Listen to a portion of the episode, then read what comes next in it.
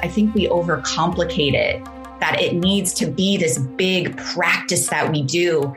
And the simple practice of knowing, okay, I can connect to the breath, the first thing we did when we entered this world, the last thing we'll do when we leave this earth plane, to connect to the present moment, which is always truth. When we're in the past or the future, that's when we're in story, right? That's when we're in an emotional charge. That's when we're generally in a trauma-based response. And so that simple, simple practice has absolutely shifted my life. And it's allowed me to heal through the body in a way at quantum speeds. And I'm bringing all the women with me.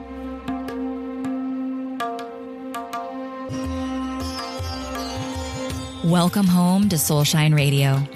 I'm your hostess, Lindsay Martin Ellis, embodied intuitive, spiritual guide, author, and speaker. This is your sacred virtual sanctuary where myself and heart-centered guest experts will be sharing through a multidimensional lens our innate wisdom, practices, transmissions, and activations to support you in navigating the integration of your spiritual journey and human experience.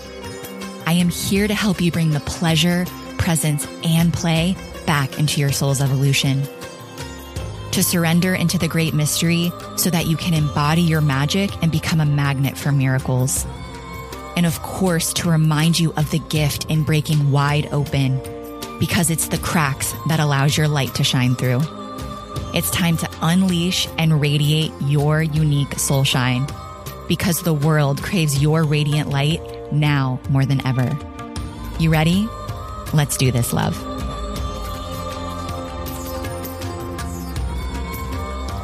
Hello, beautiful humans. Welcome back. I am excited to share that the podcast is officially one year old as of last week on the Lionsgate portal of eight eight. And I know I've mentioned this a few times.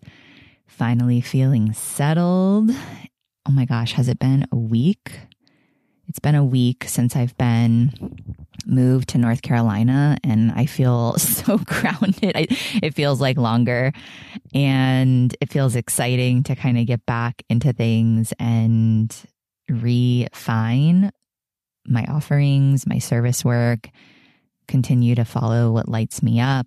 I'm doing like audits of everything in my business. I'm like in this, right? Because I'm in a new beginnings mode. So everything feels like new beginnings. Speaking of new beginnings, if you follow me on social media, I have formal, formally announced that I am now four months pregnant. I've been keeping that secret from y'all for quite a bit.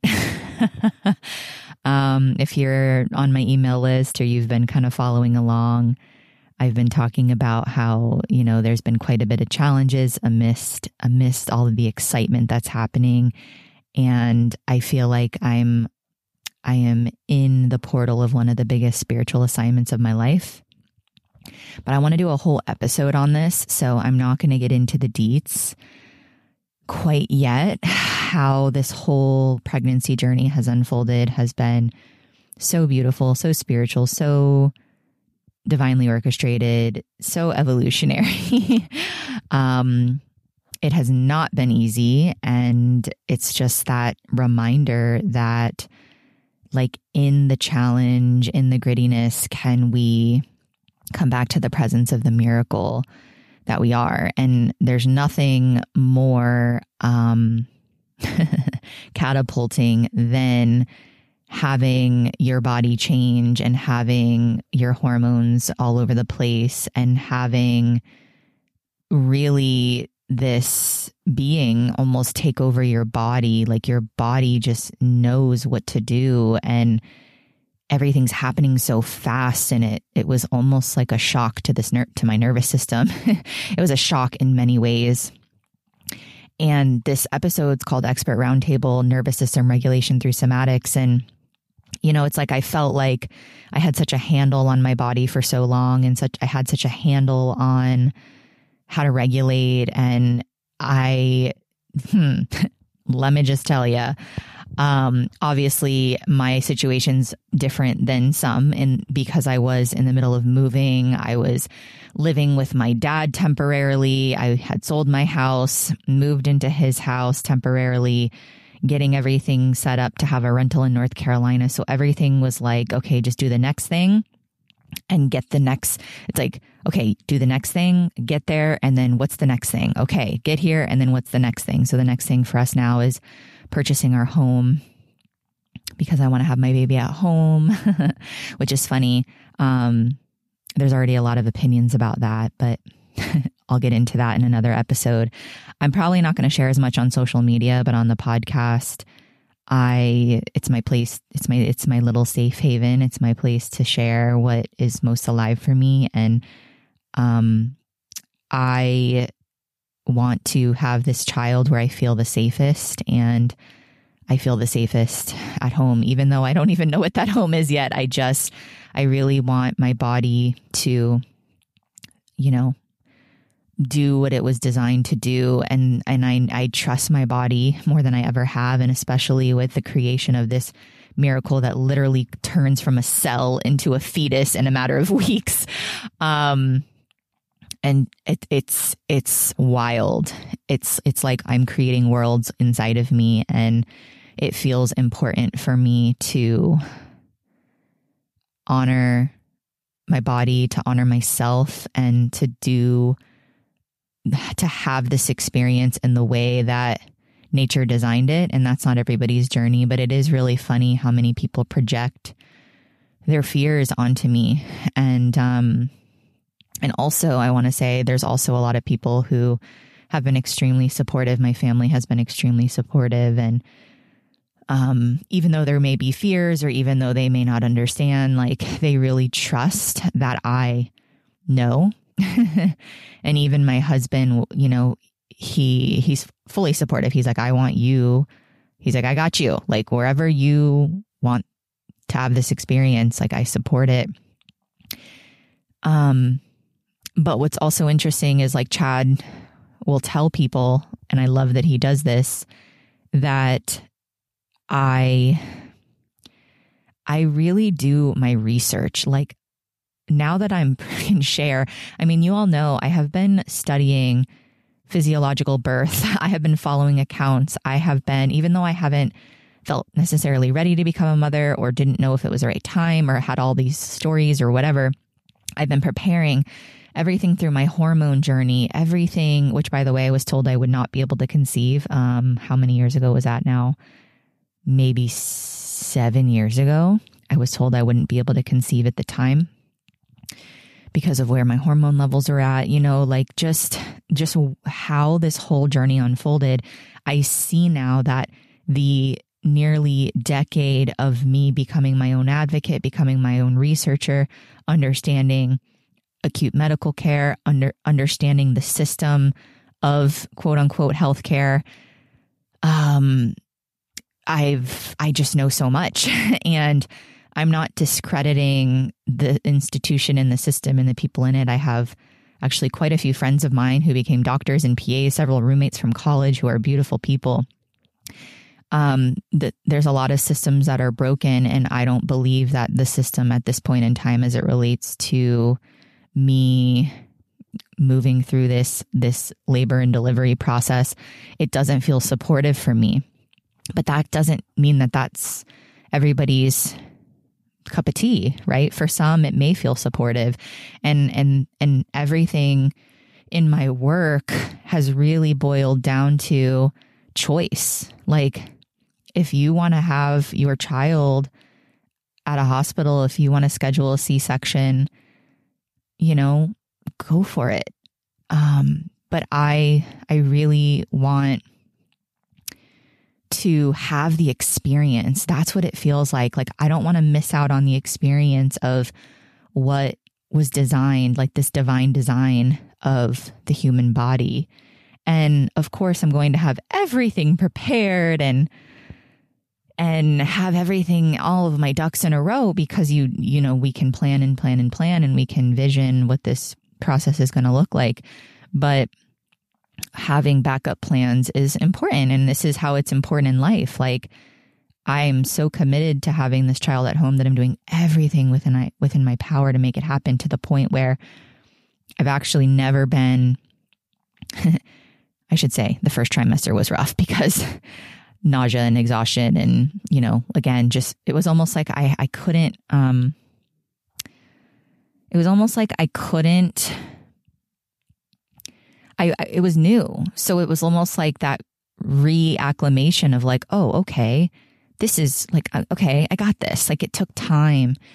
And now I'm in a place where in order for me to have a physiological birth, there's so much in terms of my mental clarity, in terms of physically, how am I nourishing myself, and movement and doing certain movements that just help keep my body like, right, stretching the way that it, the way that the body was designed, and, and doing, you know, hip openers and it, increasing my heart rate every day and just getting out in nature and sunshine and all of that is so important. And of, and of course I've been researching, and that was one of the things I was talking about with Chad, like the documentaries that I've watched. The Business of Being Born is a Ricky Lake documentary that I highly recommend. And this kind of, you know, if you're listening to this and, and you're not a woman, you know, this kind of goes for everything, because, you know, there's like, having a baby is not a disease. Having a child is not a medical emergency, and it's treated as such. It's treated as a medical emergency, and it's treated as something that the woman, right? It's like this, this, like this taking of the woman's power away in a lot of ways, like really leading us to believe that we're not capable of having a child. And, um, and that's why I feel so strongly about it, because I know inside I absolutely am. And I have many sister friends who have done it, and if they can do it, so can I. And it feels important for me to do this and to try and to be in the experience of it. And of course there's fears, like there's all the things, right? But I've been really in this preparation mode, and that's why having a, a house, right? Like moving and having so many unknowns, I'm, I can tell that this, that this spirit baby is really um, supporting Chad and I in trusting the process and trusting divine orchestration, and um, r- like honoring and like really believing that everything is going to happen as long as we're prudent, and as long as we are taking the risks, and as long as we are alive, and as long as we are doing it. And we are, like, we are in full alignment, because I know that we're meant to be in North Carolina. All of us. I know we're meant to start our family here. I knew that before I, we had even conceived. And again, I don't want to give all the details on the conception or the due date. Like, there's just so many synchronicities. I'll wait for like another episode, but it feels important with this this topic of, it's this expert roundtable, this episode, which I titled Nervous System Regulation Through Somatics. And there was five of us. And, and I do want to talk about, this was about a year, just over a year ago when, when I did this panel, and there was a lot of imposter syndrome. Like, I remember sitting on the call. I remember being excited about it. I remember it was a panel. There were like five different um, panel groupings that I could choose, and I chose this one, and I felt very confident about it. And then when I got on there, I felt, and of course this was all a story, I was like, oh my gosh, I'm not qualified to be here. Like, I'm not a doctor. I don't, I don't have my doctorates. Like, I don't have all of these certifications and all of these things. And when I went back, and so it's funny, like I remember that experience of being like, that wasn't my best work, or just no noticing that I was being pulled from presence, or noticing, like just remembering the feeling of feeling like I don't belong here. Like that, there, there was a story that was running rampant there. And now that I went back and re-listened to it, I'm like, well, first of all, I was like, oh, there I go again. Like in my head, I felt that I wasn't qualified. But then when I speak, um, it's natural. It's me. It's real. It's true. And it matters, and it's supportive for people, and I do belong, and and and And I do have a seat at the table as we're talking expert roundtable. It's funny, like I do have a seat at the table. And again, this goes back to my journey is to not have a bunches, a bunch of pieces of paper that tell me I'm qualified to teach on something. My journey is that I know nervous system regulation through somatics, which means soma is the, of the body, right? I know that because I live it, because I I experience it every day, because I practice it. And of course, I can ground in the information through learning through the mind and through, you know, like learning from other people, right? Like I love learning about the science of of the human body, especially with pregnancy. Like I love being in the experience of it, but no book is actually going to tell me what I'm feeling or experiencing more than me just being in, in the process itself. And so again, though, that's not everybody's journey. Like some people may want to go that route and want to get certifications and, and that, but that's not, that's not for me. And this, it's so funny when I was like, oh, which podcast episode am I going to launch this week? And again, they're so intentionally crafted to where this was the medicine I needed. Like a year over a year later, looking back at that round table and remembering the feeling in my body of being like, what the fuck? Like I picked the wrong damn panel. And then being like, wait a second, no, you, it does matter. What you shared does matter. Like there's a relatability, or like there's something that I may be able to say that isn't taught in a book, right? Or whatever, like I may be able to say something a little bit differently. And it's true and it's real because it's mine, because I, it's coming from, a, from deep inside of me.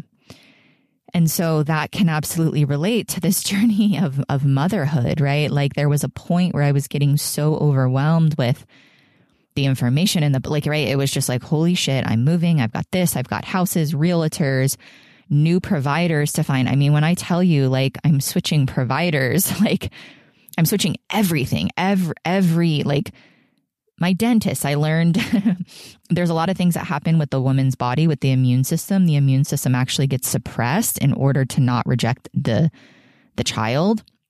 And with that can come like gums are a thing, like oral health is a thing. And And, and like a lot of women have problems or like end up getting cavities, or they like, it's just like you really taking care of your body as much as possible. And, and I had no idea about the oral health thing. And I'm like, oh, I get to find a holistic dentist. So I'm, I'm turning the like list of, oh, I need to find Luna, a holistic vet. It's, I'm turning it into excitement. Like, wow, when I Google and I see that there's all of these holistic options available to me here in the greater Asheville area, I get so excited because I'm like, oh, I found my people, which was a lot harder to find in Sarasota. And it's, it's a very similar resonance to kind of what I was feeling, um, like in that panel of like, oh, I'm not qualified, or I'm not ready, or what am I, right? The mental chatter is real. And then I come back into the body and I remember who I am. And it's the same with this motherhood journey. Like, what am I doing? I don't feel ready. Like, we're starting over. I'm going to be working less. Chad is completely starting his business over. What is this going to look like for buying a house, right? Like all the things, finances, this, that, right? Like we have all of these things changing in our life, new everything. And the mind actually wants to tell me that something's wrong. The mind wants to tell me that there's too much movement. The mind wants to tell me that this isn't safe. And in my body, it feels so right.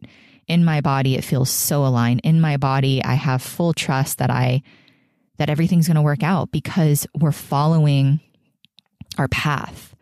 We're following, we're following everything. Like Chad and I both leaving corporate, moving, right? Like really letting this baby come when the baby wanted to come. We weren't trying to conceive.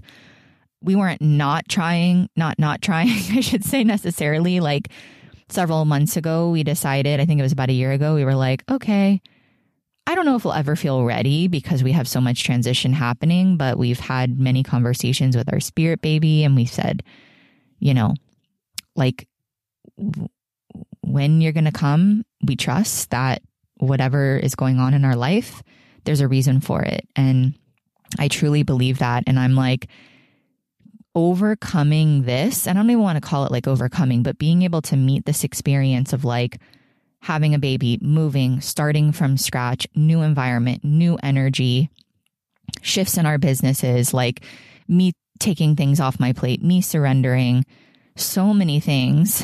Um, Chad completely starting over and networking, and really him also redefining how he wants to be a business owner, like things that weren't working when we were in Sarasota, things that he didn't like, things that he was like, oh, I tried that, didn't like it. You know, like now we're in this place of being able to really curate a life that it's like, okay, how do we want to live our life? Like we get to start fresh, which is such a beautiful thing. And I think about this time next year, like my life will be a completely different life, like one hundred percent.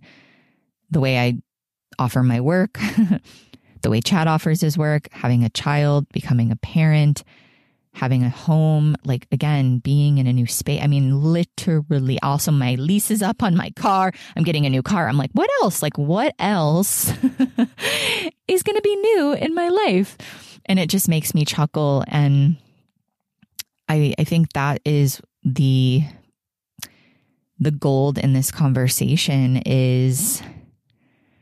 the mind is always going to, right? Like if we move to North Carolina, which we did. So let's say moving to North Carolina, like the mind is still basically like, what are you doing? This isn't the right thing. Oh my gosh, this is a lot. This is a lot. This is too much.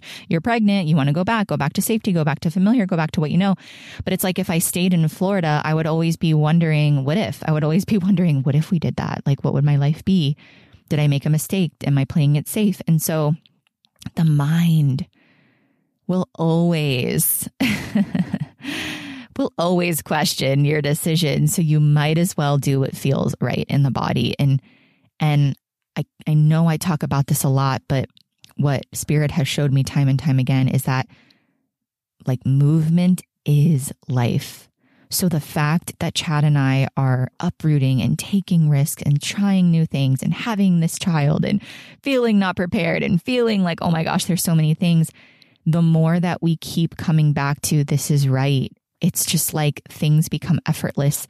People and opportunities and things just present themselves. And we're learning to live our life moment to moment and also really create a harmony around the spirit, the spiritual experience of being a human and doing all the things like finding houses and meeting people, right? Like it, it's like the more human I am, the more connected I feel spiritually. And, and that is such a gift. And so I hope that I'm making sense in the fact that, you know, there have been moments where I was like, oh my gosh, I mean, meltdown after meltdown after meltdown. Like the first trimester was very, very challenging for me, and it needed to happen that way. And I used all of the tools in my tool belt and, and really like got into it. I like met all of that shadow and, and had conversations. Like there were times where I was like, mad at my spirit baby. And I was like, what the fuck? I don't feel like this is the right time. And it's like, this is my work, right? My work is exactly that thing, meeting that resonance, discovering what, what, it, what this experience is teaching you so that you can come back to like, oh my gosh, what a gift. Like what a gift that I get to completely have a fresh start, a fresh life. It feels like such a quickening of a trajectory of everything that I've asked for. And it's funny how we ask for things. And then when we're there, it's like, oh my gosh, this is too much. And all of the, again, the movement, what I'm, what I've been practicing for a long time now is how can I create stability from within so that all of these things that are happening around me just begin to feel like fun, like nothing's feeling overwhelming right now. Being here in North Carolina, both Chad and I have said that there's like a softening, like our shoulders have dropped three inches. I can't even explain it. Like we are just supposed to be here and it's a feeling. And so I want to remind you, especially as you listen to this episode, right? Like I, uh, how do I want to say this? Like, it's taken me a long time to begin in practice to really honor what I'm feeling inside and using that as my North Star to make decisions and to take action, even when the rest of the world doesn't like it. Like, for example, with the move, a lot of people didn't like it. A lot of people didn't understand it. A lot of people told us we were crazy. Like, right, they would project on the market. It's funny. Like, it's like people, um, people will try to tell you, no, you don't want to do that because they're not in a place to actually take the action on living their dreams. And it's illogical to a lot of people, or like, right, people don't want to take risks, which I understand, because in the nervous system, it creates disruption and it, it it's easier to feel safe and in the comfort, but it's also what creates the massive amount of anxiety and depression that's happening on the planet, because people are feeling unfulfilled and feeling stuck and feeling like they can't get out of the endless loop. So it's funny. It's like people were so like, don't move, don't do it. Da-da. I mean, of course, there were so many supportive people again, but there were a lot of people who didn't understand it and projected, which I'm noticing happens a lot in pregnancy as well. Um, but then now that we've moved, so many people have been like, I'm so jealous. I'm so jealous. I'm so jealous. And Chad and I laugh at all the time. It's like, why are you jealous? Actually, like, let this be an inspiration for you to do it. Like, not, I'm not telling you to move to North Carolina. It's probably, you're probably not supposed to move to North Carolina, but where do you want to be? What job do you want to have? How do you want to show up in your family? You know, like, I don't want to go to the end of my life, be at the end of my life and like ever questioning, why did I feel this strong impulse to move to North Carolina and never did, for example? Like, why, for example, like Chad and I could have easily uh, made it very impossible for this baby to come through. we could, I could have been like, nope, got my chastity belt on. It's not happening. But the impulse was there. Like, we both could feel that this child wanted to come through. We both felt parenthood so deeply. We knew that we were meant to be parents. And so we just got out of our own way, and I still don't feel ready. I still am like, well, it would have been really nice if like this would happen next year, but what's, where's the growth in that? Like, I cannot wait to be able to share this on the other side with people and support people. Like, it's absolutely going to be a part of, again, my service work. It's, it's, my work is going to shift. How I show up for life is going to shift. Shift. My understanding of life is going to shift. Why do I keep saying ship? Like, the shifts are going to happen like beyond what I can probably even fathom right now with my mind. And that's where I believe I shine, is I'm like, oh yeah, it would have probably been easier to have a kid, you know, to like conceive a year from now in my mind, right? But this is the sweet spot. This is where the magic happens. Like, if I can move through this and learn how to navigate this and create harmony in this way and vision and co-create with the universe and like allow my life to unfold beautifully while also taking action on what feels most alive for me and supporting Chad and him supporting me, like when I have my moments of doubt or he has his moments of doubt and strengthening our, like all of it, like all of those moments, all of those moments of doubt, all of those moments of meltdown, all of those moments of like, what the heck, are like imprinting transformation in my life. And I'm excited to share that with you. And I do believe that this is, this is where I shine, because I really am here for the experience. And it's the same thing. Like, could I, especially since I'm thirty-six, I'm geriatric pregnancy, by the way, which also I feel very strongly about, because it doesn't matter what testing I've done. It doesn't matter how healthy I am, right? We've got our physical age and we've got our biological age, and I am so dang healthy. Like, I have been taking care of this vessel for a long ass time, and I'm not, I would imagine I should say, the average American, for example, my age, uh, doesn't have the experience that I have, doesn't have the understanding and awareness, because I got thrown into this hormone journey for a reason. And so I have a lot of tools and a lot of knowledge, and I've been practicing this for so long with how to, you know, understand the cycles and seasons of our, of our and rhythms and pulses of of the universe, of this planet, of our body, right? And so it it's like I get put in a box that, and they call it advanced age pregnancy now. They're more politically correct. But I remember when I first told my O B that I was pregnant, and they were already like, okay, well, we're going to control delivery. You have to be induced by this number of weeks and da da da da. And like, without even doing any testing or blood work or looking at anything, I was automatically put in this box. And like, me hitting the easy button would just be like, okay, you know, and I probably would have been induced, and it probably would have turned into a C-section, which is like thirty-three percent of what American women go through. And like, I don't want that. And I'm not discrediting um, that process for people. And it absolutely is needed and necessary with cer- certain circumstances. It's available to us like anything.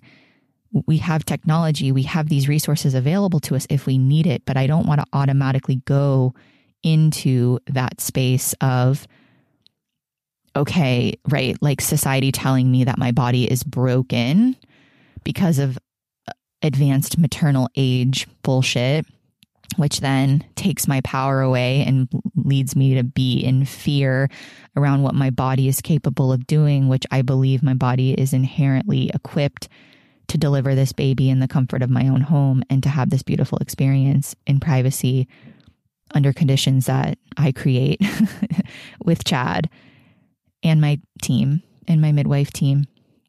Um, like, that is what feels most meaningful to me. And so I think I just want to give people permission that, again, it's not about judgment. It's not about, it's about choice. Like, I... If, if like you have all of the information in front of you and you still decide to say, okay, that feels good for me. Like, there's something inside of me that's saying, okay, like O B G Y N. Yeah. Like, that feels right. Like, let's go that route. Let's, let's do the induction at this number of weeks. Let's, let's, you know, I'll, you know, I'll, I'll put the, the delivery in your hands. Like, if that feels resonant, then, then go for it. But it didn't for me. And I feel like with so many women, they're just told, this is how it, like, I'm the expert, you're not, and this is how it's supposed to be. And um, the more that I'm peeling back the curtain on, um, like how, like the whole process. I mean, I've been looking at the history of birth, especially in this country. I've been looking at how, just how, you know, midwives ended up getting excommunicated essentially, and how doctors came in, and, and the rise of midwifery again. And, and it's just really fascinating to me. And I'm not like, just like with anything historically, I'm not coming from this place of like rage energy. It's like, okay, this happened. Now we know, and this is what we know now. And how do we integrate it back in? It feels like we're integrating ancient wisdom in the modern world again in a new way. And so we are seeing home births on the rise again, especially in the U S, especially um, midwifery coming back. And it feels like I'm supposed to be a part of, of that. It feels like I'm supposed to be a small piece of that somehow. um, but I really do like want to, to presence, like I get fired up with, when it comes to myself, when somebody tries to tell me that they know more about my body than I do. Um, but I also know that not everybody's there. And for some people, having um, a medical professional tell them what to do and, and set everything up for them feels safe and feels supportive. And, and I, I love that that's an option, but for those who want to explore other alternatives, um, I really want to like eliminate the taboo and and just like the projection that happens, because there is a stigma of having your child, like I should just say, it's like with anything, like I'm going against the grain, which is what I do in everything else, it seems, these days. And so there's a stigma around that. There's a stigma around, okay, she's doing something different, and people judge what they don't understand. And they just hear, right? Like they think that all these things, you know, it's just people judge what they don't understand. And so I, I want to empower people. And this can be, especially if you're not a mother or you don't plan on becoming a mother, or if you can't become a mother, or biologically you can't become a mother, whatever it is, you can apply this to anything, right? Like, where do we let the government, the medical system, what we learn in school, our elders, our parents, where do we allow them to take our power away and keep us in our in a box? So I think I'll just leave it there. Nervous system regulation through somatics. There's nothing like this next level nervous system regulation through somatics while creating life inside of me. And um, it's been a very humbling experience. And yeah, it feels like the next level opportunity for me to deepen in my understanding of the human human body, and um, and how to feel and how to navigate emotions, hormones, bodily changes, all the things. So it's like if when I, when I can continue to meet this, there's going to be so much additional wisdom that pours through that I get to be able to so- support humanity with. So I hope you enjoy this episode. I went way longer than I wanted on the pregnancy stuff, but you know, I just like, I just share what's coming through. And I don't stop it anymore. And um, I am, like I said, really excited to shift gears with the podcast. I've been, I don't want to say I've been resisting a little bit, but I wanted to be all in. And um, I'm definitely feeling like before my birthday on August twenty-ninth, all the newness is going to be dropped. And that feels, that feels good. My solar return, it's still the the same month that, you know, of the one year podcast anniversary. So stay tuned for all that. And thank you for listening. Thank you for those that continue to reach out to me and tell me how much these episodes support you. And I just feel so much love from you all. And it keeps me, it keeps me going. All right. Blessings. To get started, I'm going to introduce each one of you, and then we get to go into questions and just a really beautiful conversation. So. All right. Introducing Doctor Summer. She specializes in trauma resolution with somatic healing, reparenting, and nervous system regulation. Doctor Summer is passionate about helping people heal trauma and empower themselves at the deepest level. Doctor Summer, thank you for being here. It's, it, it's really exciting. And then we have Gabriella Taylor. She is a relationship specialist, an ordained minister, and the founder of Extraordinary Love, where she offers transformational programs for women, combining modern psychology, neuroscience, and ancient spiritual principles. So welcome, Gabriella. Thank you. And Lindsay Martin Ellis. Lindsay is an embodied, intuitive, somatic healer, spiritual teacher, and speaker, and human design guide. Her life's work is devoted to empowering those who identify as women to transform from the inside out through a body-based approach. So welcome, Lindsay. And Heidi. Heidi Day is in her twenty years as a coach. She has come to be known affectionately as the soul healer, as um, and she's had the privilege of supporting over four hundred women to clarify their purpose and gain emotional freedom. Welcome, Heidi, and welcome, welcome all of you. Thank you for being here. This is just incredible. So much wisdom here right now. So thank you. And to get started, um, Doctor Summer, would you be able to share with everybody what is somatic healing to kind of ground this conversation and why it's so important in our lives? Yeah, sure. Thanks so much for having me. It's so nice to, to be with all of you here.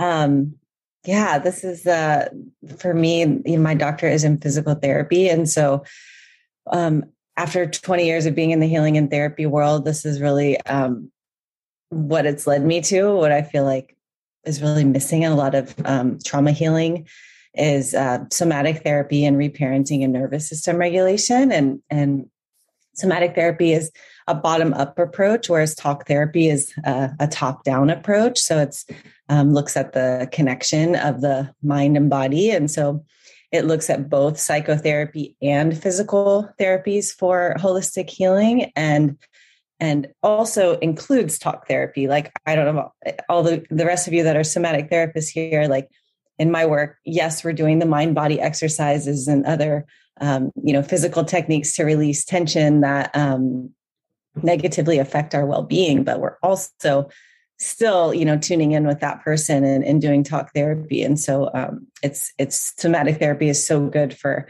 you know, all kinds of trauma related issues and abuse and, um, stress and anxiety and grief and addictions and relationship problems and all of that stuff. And, and it's, um, you know, something that can be used one-on-one as well as, Um, group therapy settings, and um, especially, especially good for those um, that have been suffering from chronic pain, um, chronic physical pain and digestive disorders and other like traditional, traditional medical issues where um, traditional, you know, remedies weren't effective. Mm-hmm. Mm-hmm. Yeah. And can you share a bit more about um, like a specific, maybe a specific example to ground how like the difference in contrast with other forms of therapy and how powerful somatic healing can be, and, and why it's important uh, to integrate back into the body? Yeah. And, you know, the overarching theme of, of most of my work is, is nervous system regulation and mm-hmm. applying, um, everyone's like, yeah, applying, yeah. Uh, yep, uh, applying polyvagal theory. And, you know, I think any practitioner that's been, um, you know, working with clients for a long time, um, you know, you just realize that the trauma is in the body and you can only talk about it so much, you know? And so, um, you know, for, with my particular work, it's, um, I use it in a way that, you know, helps people that especially have been in, you know, chronic dysregulation and, and freeze responses and dissociation, and teaching mm-hmm. them how to, um, I call it embody more of their higher self, but like, pull more and more of their energy, power, and spirit into their body, because that's, that's where their more of their energy and spirit into their body, because that's where their power lies. And, um, in my particular work, I use, you know, really helping people guide, guide them into their emotional sensations and into their physical sensations and into their inner child, um, where we can really work on reprogramming the subconscious mind and the limiting beliefs that, you know, most of us formed at a very, very young age, and um, kind of creating this havoc in our lives because we're running the wounded inner child is running the show. And so I, I see it as like very connected, the, the wounded inner child and the nervous system dysregulation and your ability to stay present in the body or not, you know, it's like, it's so all intertwined that um, whenever I started um, doing, really moving all of my work to focus on, on these three things, it's like, it's where I just see the most um, impact and the most sustainable healing for people. Mm-hmm. Mm-hmm. Yeah. Thank you for sharing all that, Doctor Summer. It really, I feel like that everybody now gets a better idea of the impact of, of this kind of modality, and well, umbrella modality with many little mod- more modalities underneath it. Um, and I'd love to, to ask uh, Gabriella, if you could share about why, even though someone may understand their issues with their mind, um, how there can still be a struggle with them. Mm. Oh my gosh, that is one of my most favorite questions ever. And yeah. Picking up where Doctor Summer just beautifully, you know, set up the stage, it's because these things, they don't live in our mind, or rather, they have to go through these intricate neural streams, these things, meaning challenges, traumas we went through that got embedded in us, scary experiences where we were experiences where we were abandoned or we felt unsupported, whatever they are. They first go in through our autonomic nervous system and then travel up through our brainstem, through our subcortical process into the part of the brain that we have conscious awareness of, all of that to say, there is so much material in these neural streams in our belly brain, in our heart brain, in our skull brain, in our autonomic nervous system that hold on to the visceral implicit memory of the thing. So if we're trying to go in, like Doctor Summer was saying, from the top down to attend to something that lives in our brainstem, where there's no there's no strong neural pathways, it's literally, it's just not effective. And, you know, God bless modern psychology. Like, we are evolving out of everything that I was trained at when I got my master's in psychology. Now, you know, I've been doing this since the nineties. We're just disproving, but it's a beautiful thing because it's the evolution of, I mean, I even look at it from the pers- the big picture perspective of how this planet desperately is yearning for the mother to be remembered. And the mother to me is the body, the body of the earth, the body of ourselves, how we treat ourselves, the body of how we care and treat for one another.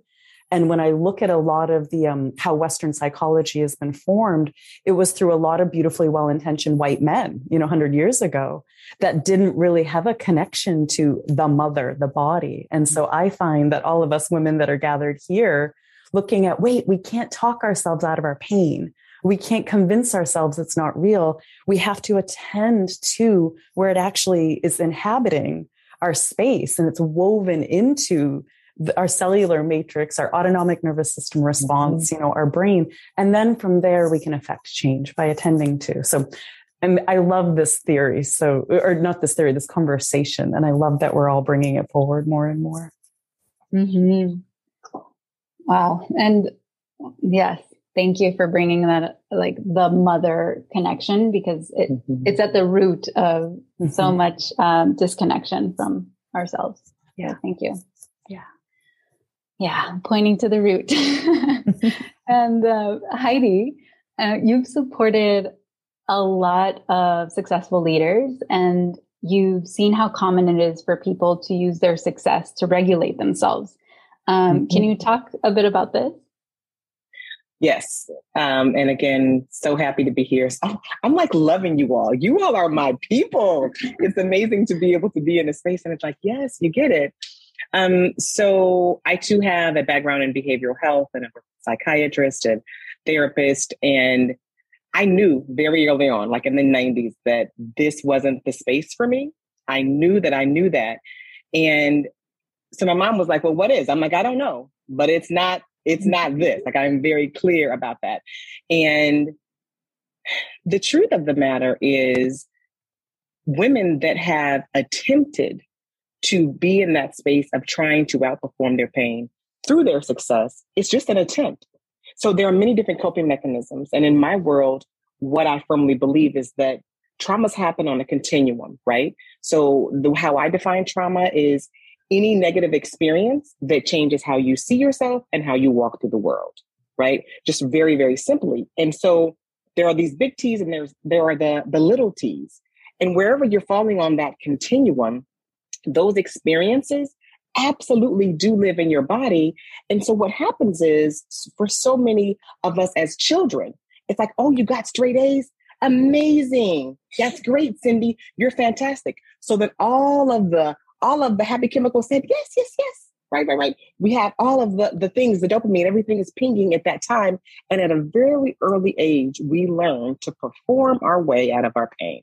So mommy was upset with me before, but I got good grades. I got on the cheer team. I did whatever. And so we began to correlate the feeling good with my doing good, and not understanding that it's just, it, it's what I call it is America's dirty little secret. Because when you are doing more and more and you're getting all of the accolades and all of the trinkets and trophies for your success, and it's kind of like this loop where it feels good until it doesn't. And the only thing that we know how to do is to do more things, to get more followers, to grow, you know, our business, to get another degree so that we can feel good again. Not realizing that it is a very vicious cycle. It's a very vicious cycle. But um, but our culture says, wow, you're amazing. You're like, how do you do it all? I can't believe, like, you have your kids, you sit on boards, you have your business. Wow. And so we believe that we just continue doing the same thing over and over again, but we find ourselves burnt out. We find ourselves with, as Doctor Summer, Summer said, with chronic pain that we can't figure out, and our doctors are telling us that we're crazy. We find ourselves exhausted and overwhelmed and adrenal fatigue and all of these different pieces.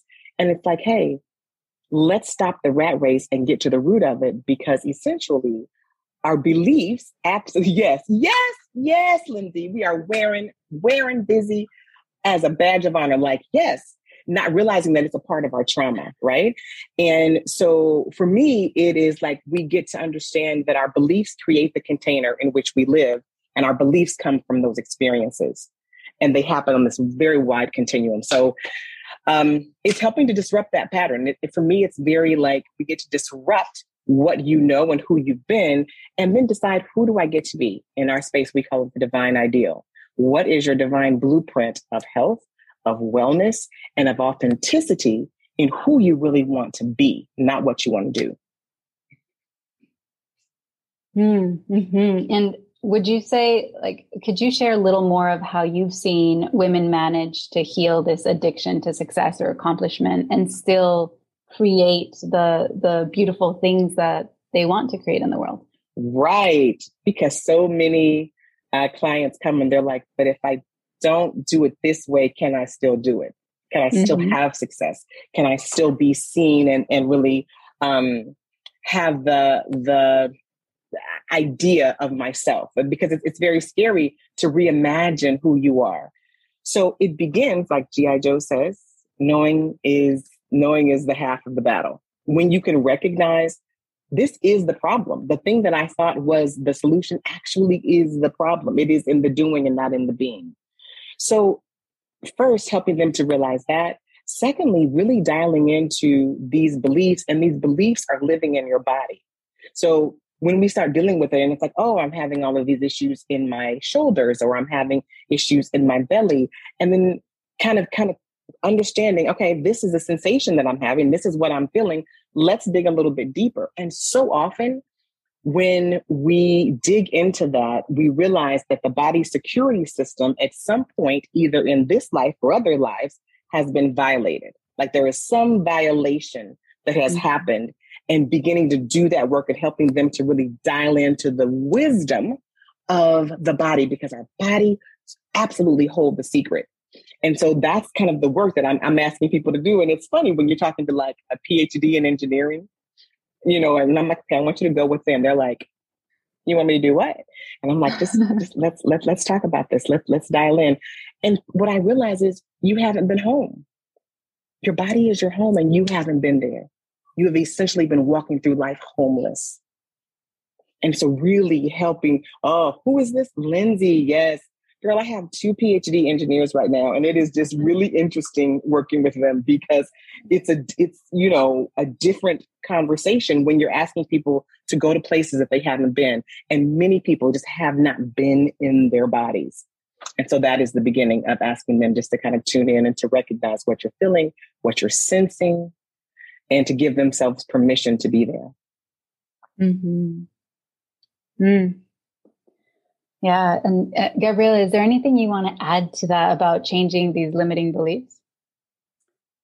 Oh, gosh, there's so much I would like to add, but let's see what wants to come through. Like in, now. In, a, in a few words. Yeah. yeah. In, a, in a few words, I would say, I think the biggest, um, so much of what underscores my work and what I am here for is to make it okay to have limiting beliefs and to discover a way to create internal safety to work with the limiting beliefs, because I find that there can be, and guilty of it for decades in my own practice, I was constantly trying to talk clients out of their limiting beliefs or talk myself out of my limiting beliefs. And yet twenty years later, they're still there, until I went back into the field of interpersonal neurobiology and, and um, had the, the privilege of training under Steve Porges and Deb Dana and polyvagal theory. Mm-hmm.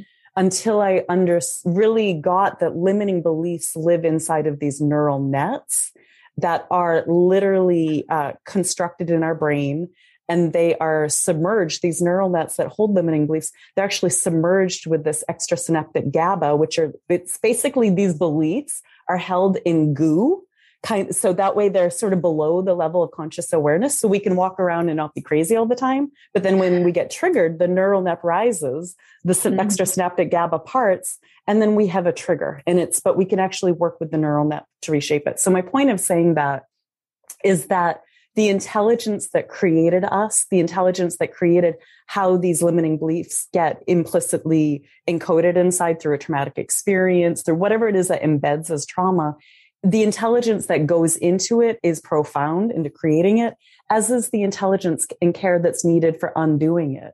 And the undoing it or the reshaping it, to me, one hundred percent has to accompany a feeling of safety, a feeling of companionship, like I'm not alone doing this, a feeling of I can go at my own pace, like there's no hurry here, a feeling of acceptance and welcoming to be where we're at instead of perpetuating subconscious self-rejection, because very often we're in such a hurry to get out of our pain, to get rid of our limiting beliefs, that it's actually perpetuating self-rejection, where we're wanting to push away from that which is alive in us. So to me, the, the journey of being curious, of being compassionate, of having accompaniment, like these are the things that allow us to act, our system, our system to actually open and resculpt and reshape.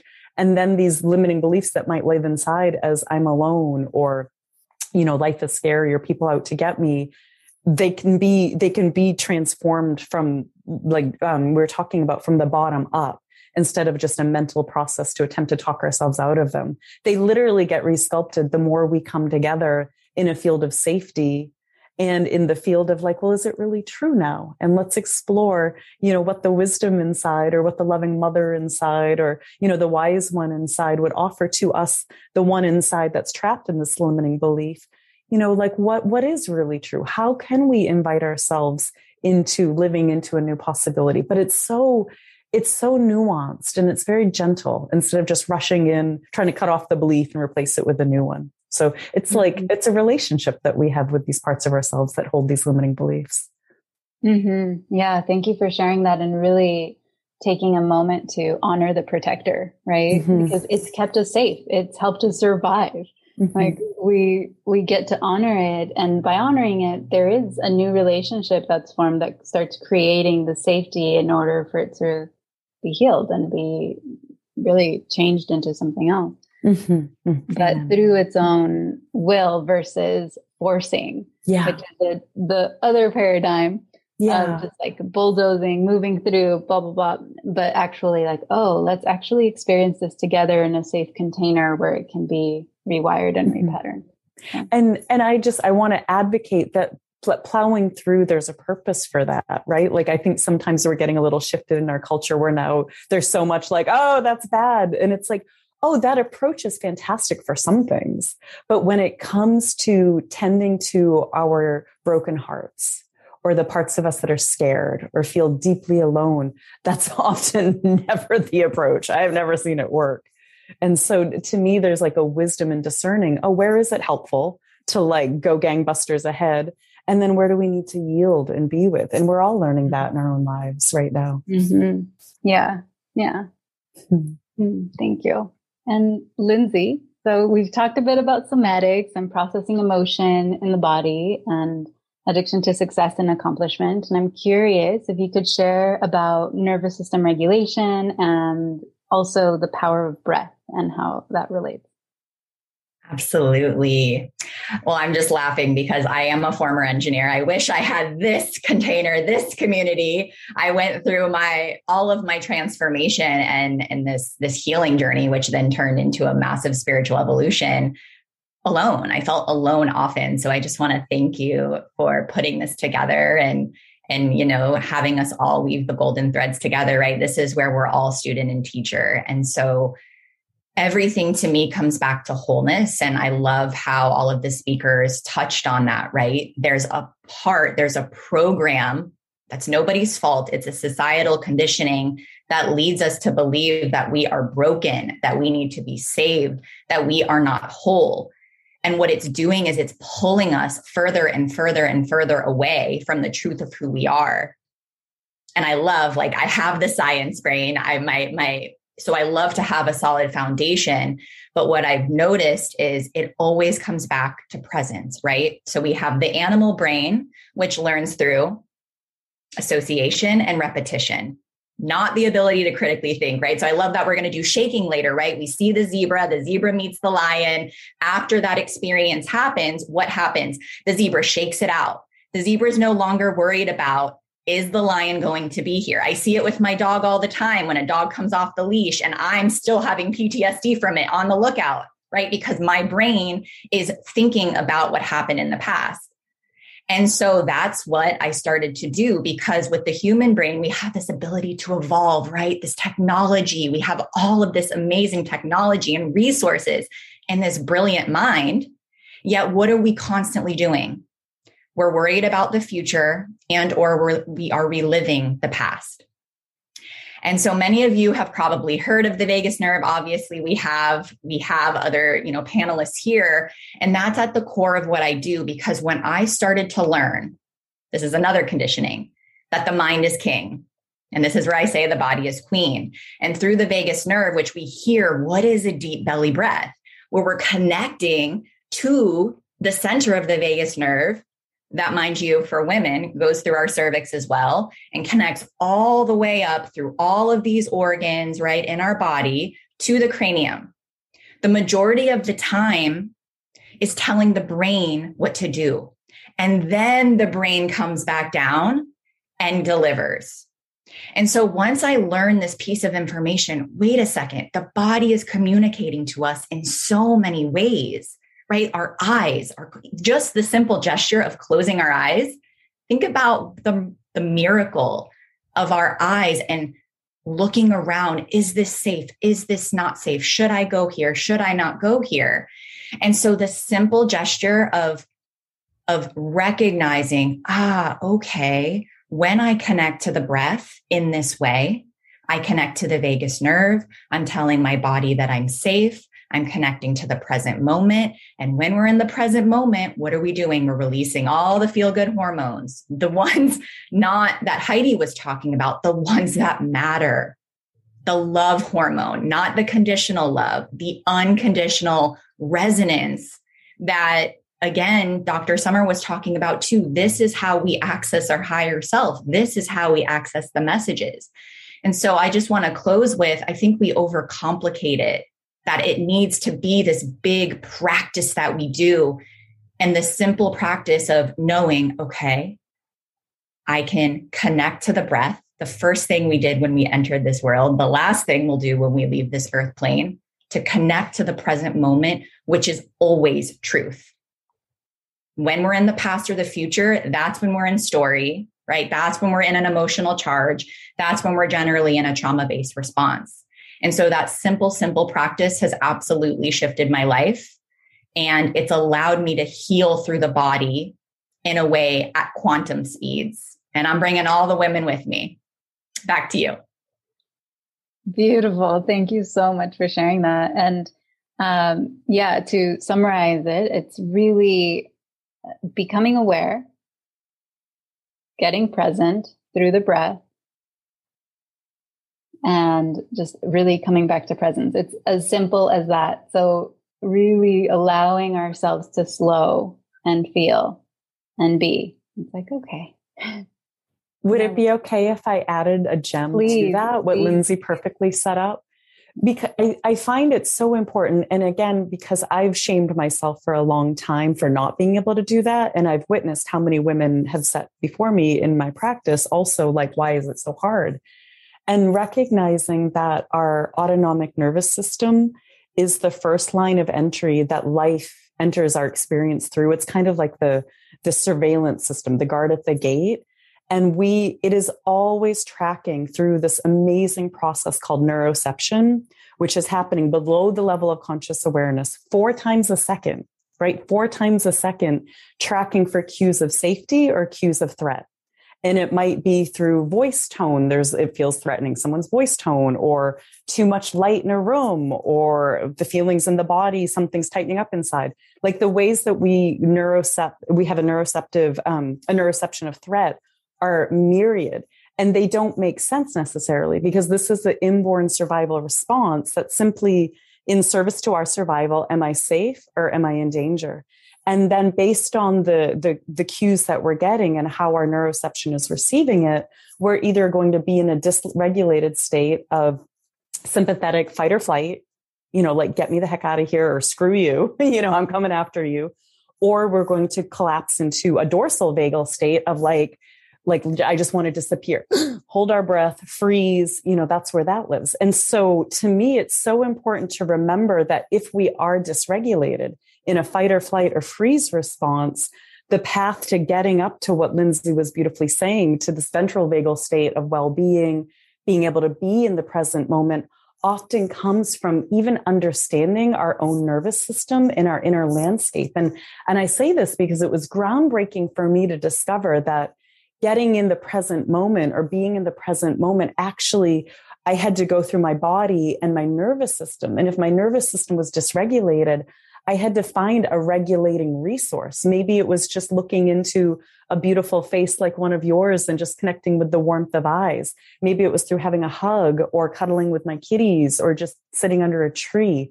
But when we're able to regulate our nervous system, which puts us, puts us in that ventral vagal, you know, God bless the vagus nerve response, then we're actually able to be present. And so I just say this, especially as an early yogini. I mean, I went through years of yoga training and man, I had such a huge trauma history. I could not be present for the life of me. And so, but then it was like, what's wrong with me? And so that's why I feel it's so important with the dispelling of shame for us all to realize, oh, if we are in a, a, a A, if our body is perceiving threat, whether it's there or not, by attending to that first, then we can regulate and then we're able to be present. And it's such a beautiful gift that we give to ourselves, learning the language of our nervous system, because it's shifting all day, every day, but we get hijacked by certain states. I definitely, my home away from home is sympathetic for sure. For others, it might be dorsal, like, like I just want to like get out of here and hide. So to me, like bringing this in, it's such an act of self-care to understand how our system responds to life. So that was what I wanted to add on to what Lindsay beautifully shared. Mm, thank you for adding, Gabriella. And I'm curious, Doctor Summer, if you'd like to add in as well, and um, maybe with a twist on reparenting. And you're muted. The thing I always like to add um, with the nervous system piece, because I find over and over again, it just takes a lot of self-criticism and self-blame away and self-judgment away whenever um, people really get that the um, our nervous system responds automatically, autonomically, subconsciously, you know, without the the rational mind. And so, um, I, 'cause I just have met so many people over the years that they get so hard on themselves on like, oh my God, like, why haven't I healed this yet? Like, I've done so much freaking work. Like, why is this still coming up for me? And, um, and they have a lot of shame around it, or they beat themselves up about it. And so when they, I'm like, if you could just let that land, you know, that like, it's not like your nervous system's actually just doing its job. And what you respond to as threat is dependent on your specific past trauma and past imprints. And that might be different than mine. And so just really letting that land, and that also that um, our state, our physiological state precedes our story. And so depending on, you know, what level of regulation we're in depends on how we feel and how we behave. And so especially for those um, that just are absolutely stuck in the mind and they can't get away from the story and they're stuck in the trauma loops. And, and, um, it's just this vicious cycle, just like really getting them to understand, like, if you can just begin to shift your attention away, you know, from the, the loops and the negative mind and, um, into your body and beginning to tend to your body and make the regulation of your nervous system, like number one priority, because if you are, if you do have like a healthy functioning vagus nerve, if you are, you know, in a regulated state, a ventral vagal state, it's the only place that we're even able to recognize, um, or I should say access, you know, curiosity, um, and compassion, you know, for ourselves. And, you know, when we're in states of dysregulation for so long, it's curiosity is replaced with like defensiveness and hypervigilance. And,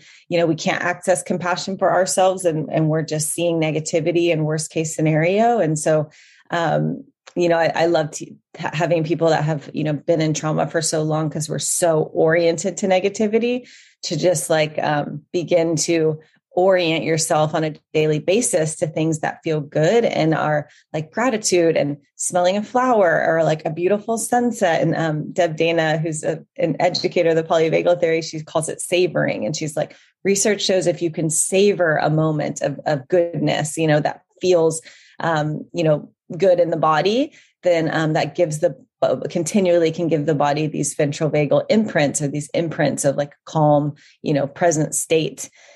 Um, and then your question on, did you, what was the piece about reparenting? I want to, I don't. Yeah. I wanna... If you wanted to sprinkle in a few more bits of wisdom on reparenting, it feels like a good moment. Sure. Yeah.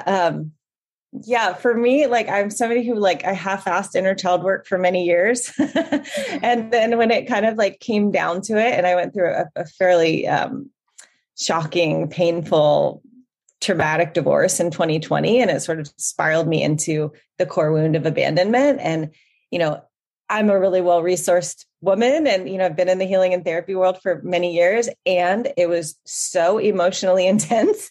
Like it was, um, it feels like, if any of you have experienced the abandonment wound, it feels, you know, very much like death and starvation to the system, because if we were abandoned as a child, we would die.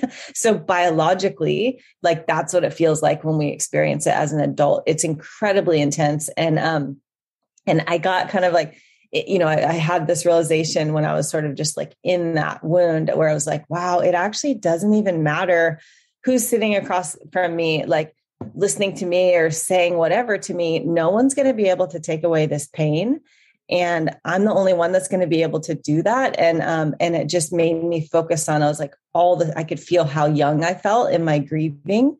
And, um, and I was like, I'm the only one that is going to be able to do this. And so many, many times a day for like six months straight, I just was like reassuring and updating and parenting, you know, my little girl, which through that process, I realized like, you know, there's, there's this unfusing process that happens of um, unfusing your, your present day woman from the, the wounded little girl, you know, and, and for those of you, yeah, I mean, this is why I do what I do, because those of you trying to unwind a trauma bond or, you know, deep patterns of codependency, like we just need support, like in that type of, because it's so difficult. It's so painful. And, and, you know, what happens with the whole reparenting process, what's, what's needed, I should say, in the whole reparenting process is such a level of um, authenticity and the, and um, precision. I, I kind of want to say in that where you meet that little girl, because for some people, they can't jump straight into a reparenting process because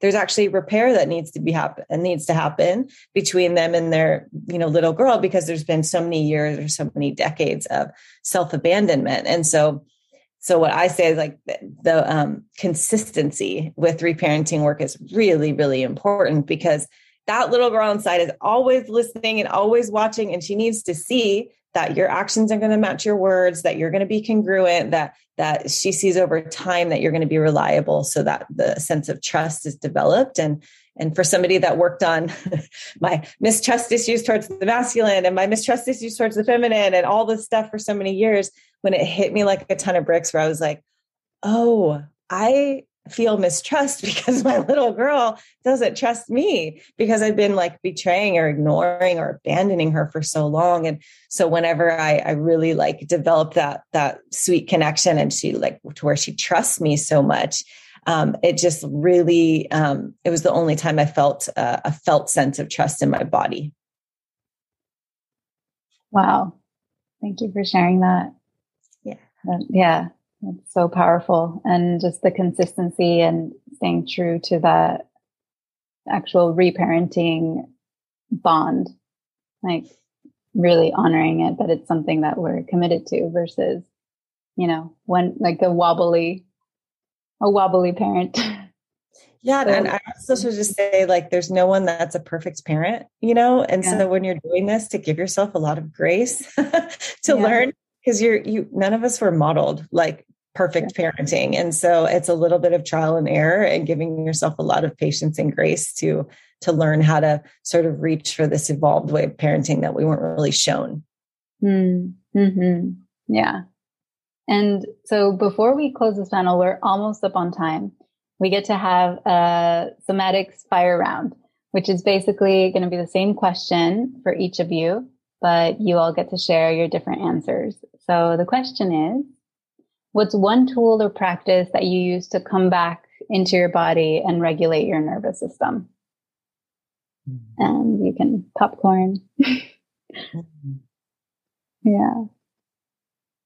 I'll I'll start. And it's one that um, that my teacher, Deb Dana, gave to me going through yeah. the polyvagal trainings. Is it's called, um, it's, it's, it's really, she calls it the personal profile map, and it's a way of mapping out our different nervous system states in each of the three states. So we can get to know what's it like to be me when I'm in sympathetic, fight or flight, what's it like to be me when I'm in dorsal um, freeze, and what's it like to me, be me when I'm in ventral vagal, you know, connection and regulation. And so if anyone were just to go online and Google, you know, personal profile map, um, nervous system profile map, something along the lines, Deb Dana, and that you can walk through the process. To me, that is the easiest. I don't want to say easy because sometimes it's hard to shift out of dysregulation, but it's such a brilliant way in because absolutely, like our physiology, our physiology dictates whatever our, our psychological narrative is.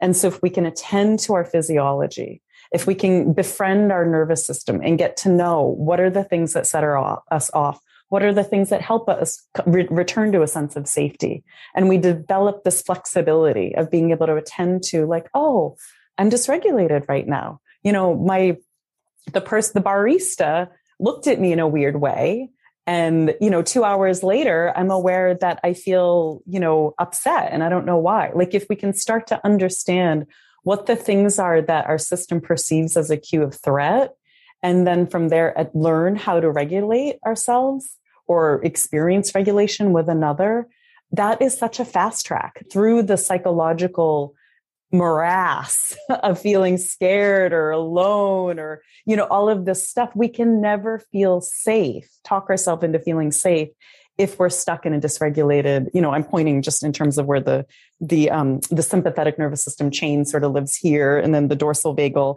the lower part of the vagal, is kind of closer to our belly. So if we're stuck here in our, not, in autonom- our autonomic response, it's so hard, like it's virtually impossible to achieve a sense of mentalized safety. So that would be number one, learn to befriend your nervous system and what helps you, you know, what helps you regulate. I'll go next. Me. Mm-hmm. Oh, were you gonna play? I was just going to piggyback off of that, Gabriella, because bef- this is befriending the nervous system for me, right? It's like, okay, taking the deep breath, hands on body. What is the state? And then I put on music. I love that Debbie said music. So generally I work with Doctor David Hawkins' map of, map of consciousness, and in contraction, generally there's a, a massive grouping, which is fear, grief, shame. And that's generally when we're in a more depressed state. I actually put on a music that drops me into that state. So I put on resonances that drop me into that state so I can move through it, so I don't bypass it. So the emotion, the sensation can move through me. And then I elevate and I put on whatever jam I want that I know is going to elevate my frequency. If I'm in anxiousness, frustration, anger, I will put on a resonance that helps drop me in so that it can move through, because that's generally up higher, closer, closer to, you know, all of those higher resonances. And then I put on something else that generally actually is more calming, because my state was so like this that I want something a little bit more, you know, just peaceful and serene. So I like simple, and music is one of the quickest ways that I'm able to drop in my body, meet the sensation, befriend, befriend my nervous system and meet the sensation. So I hope that supports you all.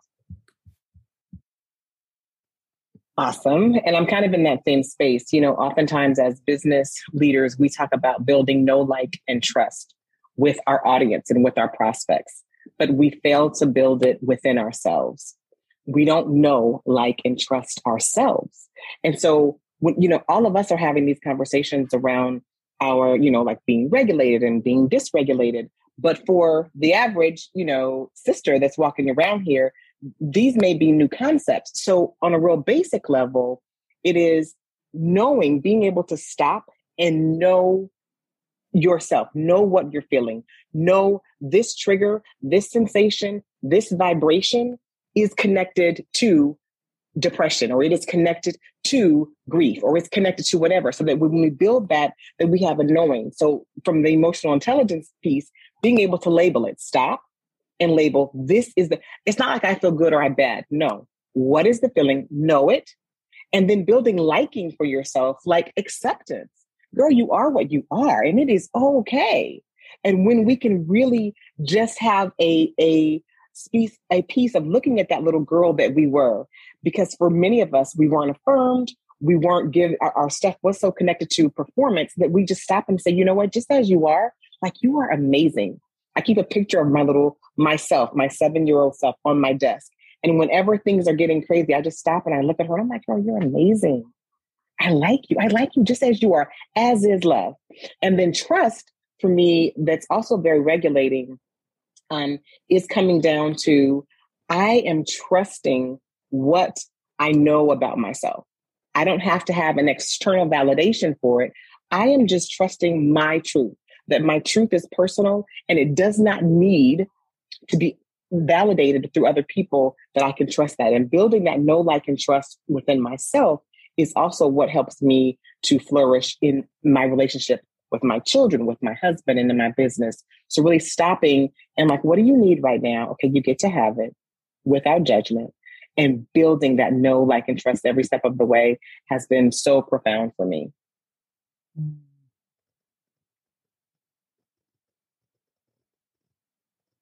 I love that, Heidi. Thank you so much. Um, I'll just add my two cents in, which is Um, kind of a broad stroke on it, really, which is, you know, to understand that whenever we're dysregulated, whether we're in fight or flight, um, well, I'll, just, I'll start here in fight or flight, you got to discharge that sympathetic energy from the body. And we do that through movement, through breath, through sounding. And if you're in freeze, you got to charge that, discharge the sympathetic energy from the body. The same exact thing needs to happen. It's just a lot harder if you have gotten all the way to freeze, because it's like overcoming inertia, you know, those of you that have been in a freeze response. So if you can catch yourself when you, you know, just in the feeling states of the, the hyper aroused sympathetic system, just in your, your feeling states of fight or flight, which might look like anxiety or anger or elevated heart rate or, um, agitation or stress, you know, those beginning signs of just like, oh, I'm becoming dysregulated. The, if the quicker you can acknowledge that, like, oh, I'm becoming dysregulated right now. Oh, I need to discharge this sympathetic energy through my body, through my movement, through my breath, through my sounds. It's like, you can choose your medicine. You know, you can dance it out. You can shake it out. You can go for a walk. You can breathe and sound and sigh and hum and, you know, yell and scream and all the things. But, um, I usually sort of do a combination of, of all of that stuff. Like, I will just be breathing and sounding it out and moving my body. And sometimes it's dance and sometimes it's for a walk, going for a walk, but it's about like identifying what you feel on the inside, what you're internally experiencing, and then expressing it on the outside, you know? So if you're feeling anger or frustration, like letting yourself express that through your sounds and through your movement, you know? And, um, So when I was really in it, and I'll just speak to this for any of you guys that are just really, really in it right now. Thanks, Sarah, um, that are super in it. Like, um, it, it's, if you, cause I, I just remember this moment, uh, when I was inside this abandonment wound, and it just felt like, I was like, okay, I'm doing the things, I'm reparenting, I'm doing my breath work, I'm doing my meditation. Like, I need something to get me out of this trauma loop that I'm in. And, um, and I remember I was working with a therapist, and she says, anything rhythmic, Anything rhythmic can calm the limbic brain. So that can look like walking. That can look like, um, my favorite is swimming. I just going mermaiding is my favorite. It's um, by far my favorite thing. And then if you, um, when I was also really in it, she said, buy a rocking chair. And I bought a rocking chair, and I would just like, it soothes the baby self. It soothes the infant self. And it, you know, you don't, it's not a lot of, um, it's not physically uh, hard, you know, just to sit in a rocking chair and do that. So, or I'm on like an exercise ball right now, and you can also kind of rock on one of these things, you know, so, so you can choose your medicine, but it's like, just remember, oh, if I'm feeling dysregulated in any way, I have to move that, I have to discharge and dispel that sympathetic energy through my body, through my breath, and through my sounds. And so you can really choose how you want to do that. Hmm. So powerful, each one of you. Thank you so much. And before we close, I know each of you have very generous gifts, and I'd love if you could share maybe in one sentence the name and the description of your gift, and um, our team will put the link of the panel gifts on the chat. So you'll see a link in the chat, and you'll also be getting an email right now as we start introducing the gifts. So yeah, go ahead and, and share. Also, popcorn. I'll just share mine is a, a I think it's about yeah. a half hour Um, somatic reparenting meditation. And so this is um, my method that uh, I created after just a lot of integration and twenty years of being in the healing and therapy world. But it's um, similar to what I spoke to before, which is guiding people into their emotional sensations, where that lives in the body, and then connecting them to um, the inner child, and learning what the inner child's feeling, learning what the inner child needs, and this guidance of how to meet the needs, right? Like meet the unmet needs of the inner child.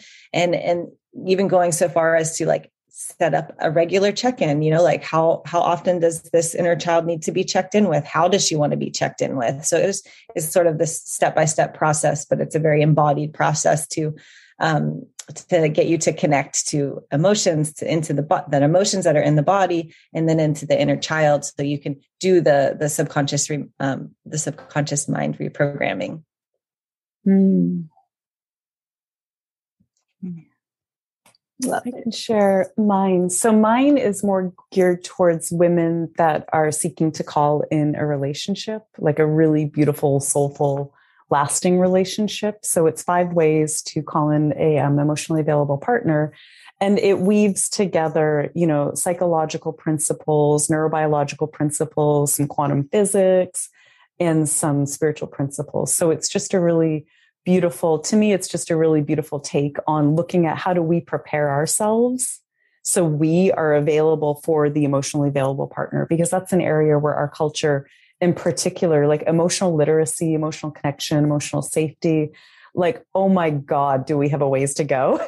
And that the more that each one of us learn how to, how to um, inhabit our emotional body and tend to our emotional body and communicate in a healthy way about it, then we're more likely and available to call in someone that matches us in that way. So that way we can experience more of the beautiful, you know, flavor of human emotion. So, so I hope you enjoy it if this is resonant for you, if you're looking for love. Thank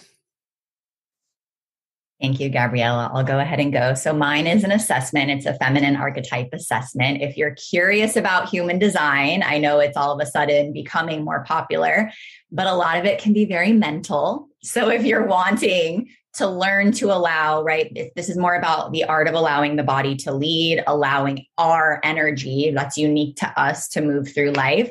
It's a ten question quiz, and I give you practices to be able to start to embody your unique frequency so that you can, you know, get out of the imposter syndrome, right? The comparison game, and really start to live in that fullest expression of the truth of who you are. Hmm. So good. So my gift for you is kind of in that same space of being in a quiz. It is specifically for our female leaders that are out there that are wondering if your actions are um, furthering your success or sabotaging your success. And so often we don't know that to be the case. We don't know whether or not we are really landing in that. And so it's a self-care quiz specifically for leaders to, so that you can learn your type. All of us have a specific type, much like our um, Our love languages, we also have a self-care type, and what works for someone else is not going to work for you.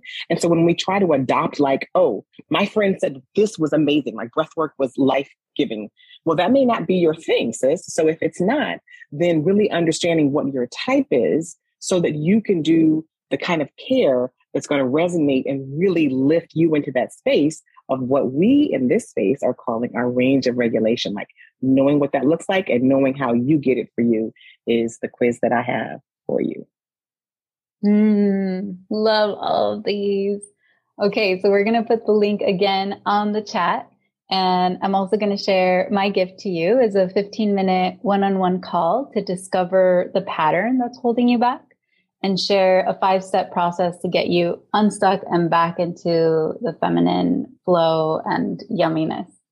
So all these offers are in the chat and coming into your email right now as well. So, you know, you have some space there.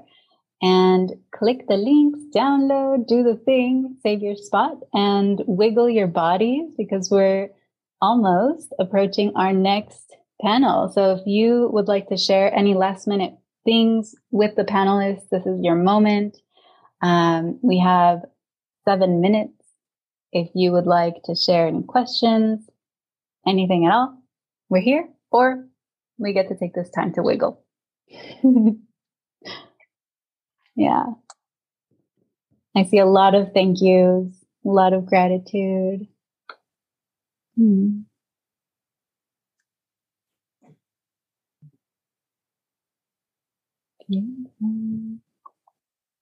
Okay. Well, I don't see questions. We really covered a lot.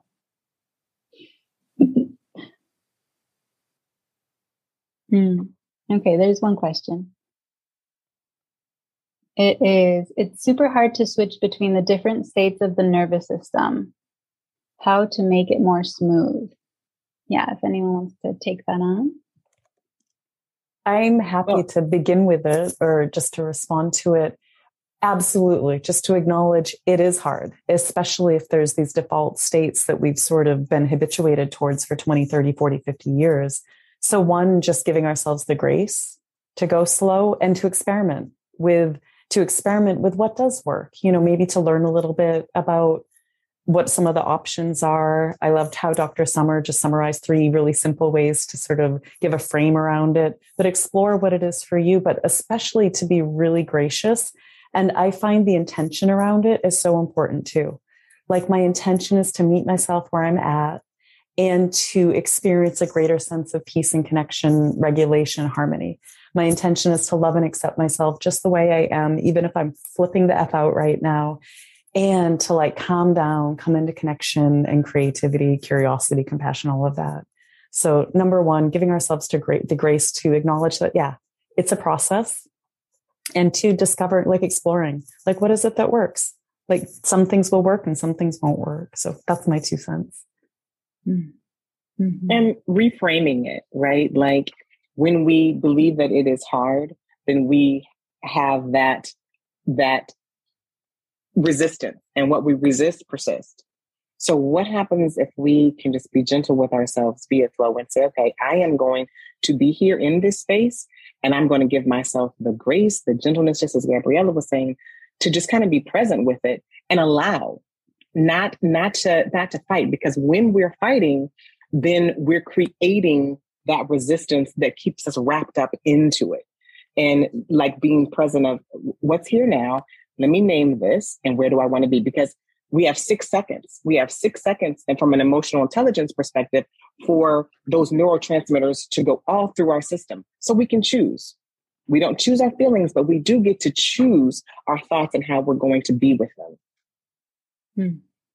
And I think I'll just add briefly that, right, that just to, right, say it in a different way. Like we're all right. We're all saying it in a way, but there might be like one minute nugget is right. Coming whenever um, we, we attend to something from this place of there's somewhere to get to, it pulls us from presence. So just going into it, right. In that active surrender, right. Of just like, huh, right. As Gabrielle talked about the, the curiosity. So when we're trying to get somewhere else, we generally repel ourselves from getting, you know, to that state that we're, that we're seeking and desiring to be in. So I hope that supports you. And I think also presencing that I know all of us here that are panelists, this is an active practice. And I think normalizing that we all have our moments. Like I still have my moments with my husband where I'm like, ooh, okay, let's try that again. Right. To normalize, as we all have said, that this is This is the response is usually that emotional charge, and the presence is what, what helps us come back to that. I'll just add a little piece to that. I love all, everything that all of you are saying. It's, this is, I'm sure this is so supportive to so many, um, is that like, to understand that the goal is to like not ever have um, triggers again. Right? It's like, I think that's what we can think of, just like, I'm healed when I stop being triggered. And it's like, that's not, um, no, I think we'd be dead. Like if we, like, it's like, it's like a healthy nervous system is a responsive nervous system, you know? And so it's not that you're not ever going to have triggers again, but it's that you want to be able to respond. And what I call like the, the practical rewiring of trauma is, when you're dysregulated, how efficiently can you get yourself back to a regulated state? Because that's what we do have power over. We don't have power over the autonomic response of our nervous system responding to the threat. That's dependent on our past trauma. But where we do have power, which is what I really like to drive home for people, is in this piece of this practically practical rewiring of trauma. And so when you go into dysregulation, and this goes in line with a lot of the reparenting work, when you go into a dysregulated state, like, how would you treat your favorite little girl, you know, your favorite little kid? Like, you're not going to shame them or be upset with them. However, when we when we begin the process of reparenting and regulation work, what can happen, this certainly happened with me, is that whenever I would, um, whenever I started to reparent, I would find myself frustrated, annoyed, and impatient. And I was like, why is this happening? And then I realized when someone asked me, write down the write down the qualities of your your parents. Um, Your, your, your parents, your parenting, you know, your dad's parenting, your mom's parenting. Frustration, annoyance, and impatience is what I got. And so when I went to reparent my little girl, um, it was like those, those characteristics showing up. And so it was like a big aha for me of like, oh, I'm just, I'm repeating what I was modeled. And, and so really when you go into dysregulated states, you're learning that this is what's happening. You're learning to watch what's happening in your nervous system, but you are developing this witness consciousness, right? And this connection to your higher self and your healthy adult that can hold, you know, those big emotions. And, and this is part of developing the divine masculine within, within us is how can you hold, you know, create a structure so that it holds this little one, um, in a way that she can experience, you know, these big emotions without feeling wrong for them, you know, because most of the time as a kid, we were made wrong for feeling what we feel. So I think above anything else is when you feel what you feel, don't make yourself wrong for it, you know, and just like have it's, it's holding and being, being able to, it's a process, but learning to hold and empower yourself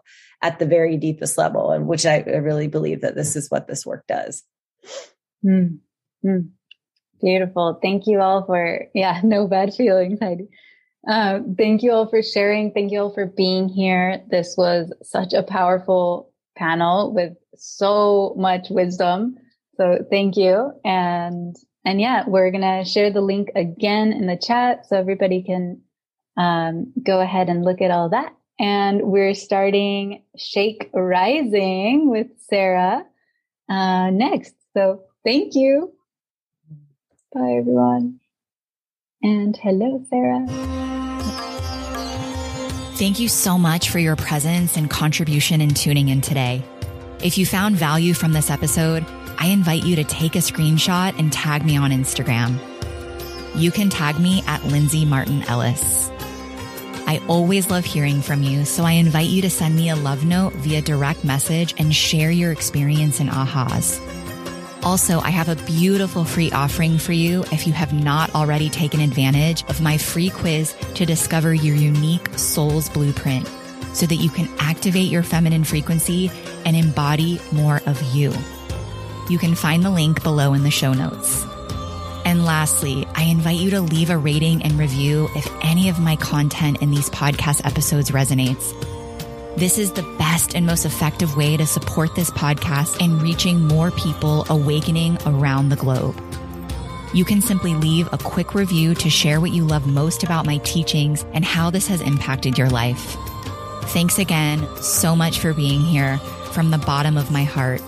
And we'll see you next week for another episode of Soulshine Radio. Sending so many love and blessings.